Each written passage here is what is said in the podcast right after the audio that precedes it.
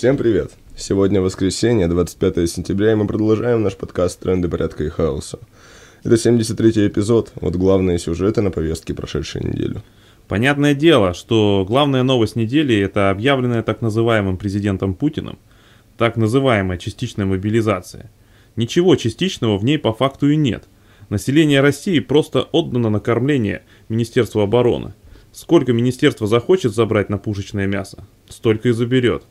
Сначала заберет ура патриотов, потом аполитичных обывателей, ну а потом придет и, и за оставшимися интеллигентами, пусть даже ограниченно годными. Разумеется, со стороны Путина это жест отчаяния. Он демонстрирует, что конвенциальной быстрой войнушки в Украине уже окончательно не получилось.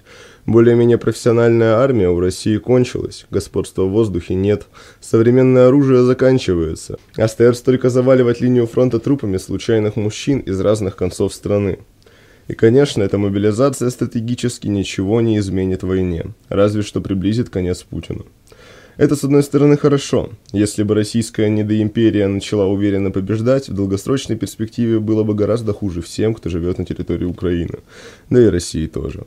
Но в краткосрочной перспективе мобилизация принесет многочисленные страдания попавшим под этот каток россиянам.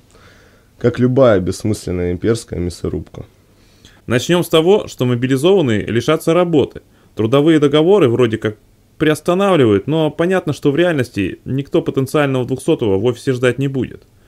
Ну и закончим очевидными рисками пушечного мяса на передовой. Вернуться из воюющей в Украине армии можно будет либо в гробу, либо в больничке с серьезным ранением, либо дезертировать, что на данном случае уголовка сразу с реальным сроком. То есть даже с чисто прагматической стороны гораздо выгоднее откосить, пусть даже после вручения повестки, и получить в худшем случае штраф или условку. Впрочем, пока очереди истории добровольцев, то ли непуганных идиотов, еще выстраиваются. Поведение тех, кто сейчас готов покорно идти в военкомат, хотя за неявку пока что только административное наказание, и об этом вышло много гайдов, напоминает старый советский анекдот, где на заводе объявили «Завтра на территории завода всех будем вешать. Вопросы есть?» И в ответ робкий голос из зала – а веревку и мыло с собой приносить или в профсоюзе выдадут? Особенно забавно в этой связи, что в Москве один из пунктов мобилизации открыли в Дарвинском музее.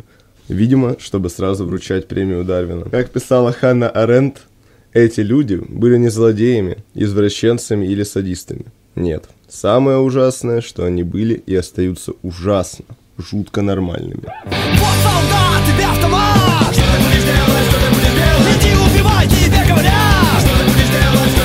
Мы не сомневаемся, что служители трендов порядка и хаоса на империалистическую захватническую войну Путина не стремятся. Что же им делать, если они под угрозой попасть под мобилизацию, она же могилизация? Ответ один. Всячески ее саботировать. Сейчас, в сентябре 2022 года, наступает настоящий день дезертира. Не ходите в военкоматы, не принимайте повестки, не живите по прописке, не сообщайте никаким представителям власти, где вы находитесь. Пусть сами ищут. Можете подать заявление на альтернативную службу вне зависимости от реальных убеждений. Не ходите на работу, открывайте больничный. В общем, не стесняйтесь нарушать их законы. Ваша жизнь важнее. Еще один вариант – бежать из страны. Вот, например, Германия вроде как уже готова принять дезертиров из российской армии. Тут каждый решает сам, но понятно, что не у каждого есть на это ресурсы и желание. Кроме того, есть шанс быть задержанным при пересечении границы – Наконец помните, солидарность, взаимопомощь и активность. Если все будут только сидеть по погребам или уедут в Грузию, коллективный Путин будет править вечно. Участвуйте в акциях против мобилизации. 24 сентября антивоенные уличные протесты по стране были пока не слишком многочисленными – но вроде бы есть некоторая радикализация. В Москве отбивали задержанных у полиции. В любом случае лучше сесть на 15 суток или даже на 10 лет, чем вас разорвет в клочья снаряд Хаймарса или расстреляют бандиты из кадыровских заградотрядов где-нибудь под Бахмутом. Именно коллективные действия могут повлиять на ситуацию в стране, не индивидуальные акты собственного спасения. Действуйте всеми доступными способами. Отсидеться в стороне теперь мало у кого получится – даже вот военкоматы со дня объявления мобилизации стали гореть чаще. И чем больше их сгорит, тем медленнее будет идти мобилизация. Но будьте осторожны. Важно, чтобы хоть какое-нибудь количество анархистов все же находилось в России и на свободе. когда протесты станут реально многочисленными. В любом случае, саботируйте мобилизацию. Кидайте песок в шестеренки машины смерти. Даже если вы просто убедите пару знакомых не брать повестки, это уже важный поступок. Да и не может отсталая, наполовину деиндустриализированная страна воевать против практически всего мира. Даже если у нее будет очень большая территория. Вообще это скорее мешает. Поэтому, э, если все будет продолжаться как сейчас, то будущее России это капитуляция, репарации, нищета и вполне вероятный распад. Людям на территории нынешней РФ будет тяжело, но по крайней мере у них появится шанс перестроить свои социумы с нуля. Немалую роль в этом могут сыграть и антиавторитарные силы. И неважно, будут ли они называться анархистами или еще какими-нибудь облачными демократами. Есть и другой исход. Напуганный перспективой повторить участь Каддафи, Путин пускает в ход ядерное оружие, при условии, что оно еще не совсем проржавело. Дальнейшее развитие событий предсказать сложно, но территория Украины это явно не ограничится. Так что вариант гораздо печальнее, чем предыдущий. Как его не допустить и могут ли вообще на это как-то повлиять низовые политические движения – вопрос открытый. В любом случае, ядерное оружие – это в принципе не очень хорошая идея.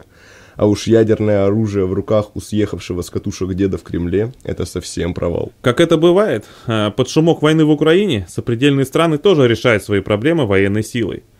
Вот Таджикистан перестреливается с Киргизией на границе, а вот Азербайджан переходит границу с Арменией и оккупирует новые территории, и все это с трупами и ранеными. Внимание мира приковано к Украине. Почему бы не воспользоваться? Так и начинались раньше мировые войны. Мы должны не забывать об этом и хотя бы обращать внимание на таких мелких империалистов типа Азербайджана. Ведь все познается в сравнении. Россия по сравнению с США тоже небольшого масштаба империалист. Но тем не менее это не значит, что на ее преступления нужно закрывать глаза. Даже если нам об этом говорят Наам Хомский и Роджер Уолтерс, которые от ФСБшных электрошокеров надежно защищены американскими и британскими паспортами. Но расползается и непокорность. В Иране опять восстание, у которого есть шансы стать успешным, чего и мы ему, конечно же, желаем. Народные бунты начались после убийства полиции нравов 22-летней Махсы Амини за неправильный хиджаб. Молодая женщина приехала к родственникам из иракского Курдистана и была до смерти избита в полицейском участке, куда ее отвезли после задержания. Сами представители полиции утверждают, что ей просто стало плохо с сердцем. Махса Амини скончалась э, в больнице 16 сентября. Огонь недовольства, тлевший все это время, получил новую искру гнева и быстро распространился по разным провинциям. В многонациональном Иране поднялись не только курды, но и другие племена и народы. Женщины стали бросать в огонь свои хиджабы в знак протеста. Скоро в эти костры стали стихийно возникать и на улице, а толпы протестующих становятся все больше и больше. Полиция открыла огонь на поражение. Есть убитые. Это только радикализировало протестующих. Сначала они нападали на полицейских с камнями, палками и просто голыми руками. Теперь пошли в ход не только ножи. Племя Бахтияров, объявившее о своем присоединении к восставшим, вышло на улицу со своим оружием. Жители Ашнавии захватили полицейский участок и вооружились с его склада. Также выломали двери в тюрьме и освободили заключенных. В Ширазе на сторону протестующих перешел полковник местного ОМОНа. События развиваются стремительно, и у протестующих есть теперь только один путь – добиваться победы. В случае поражения репрессии будут жесткими. В общем, рано или поздно, любые протесты против диктатуры ширятся и радикализируются. Кстати, о жизни в Иране времен Исламской революции и после нее есть отличный мультфильм «Персиполис», поставленный по комиксу иранской художницы Маржан Сатрапи. 19 сентября Роскомнадзор заблокировал 38-е зеркало петербургского издания «Бумага». Заблокирован адрес сервера был таким «Кто забанит, тот лох». .paper, paper, paper, .online. В целом, генерация смешных поддоменов и наблюдение их в списке блокировки РКН становится почти национальной забавой. В конце концов, нормально пользоваться интернетом без VPN и Tor в России все равно невозможно. Так что кого волнует, что там в очередной раз заблокировали цензы из РКН? Напоминаем, что и наш сайт Автономорг тоже в списках блокировки, но любой VPN вам поможет. Мы считаем блокировку признанием пользы от нашей деятельности. Наверное, мы даже обиделись бы, если бы РКН нас не заблокировал. Что, анархисты, не люди что ли? Ну вот и все на сегодня. Напоминаем, что в трендах порядка и хаоса участники автономного действия дают анархистские оценки текущим событиям. Слушайте нас на YouTube, SoundCloud и других платформах. Заходите на наш сайт autonom.org, подписывайтесь на email рассылку. Brixton.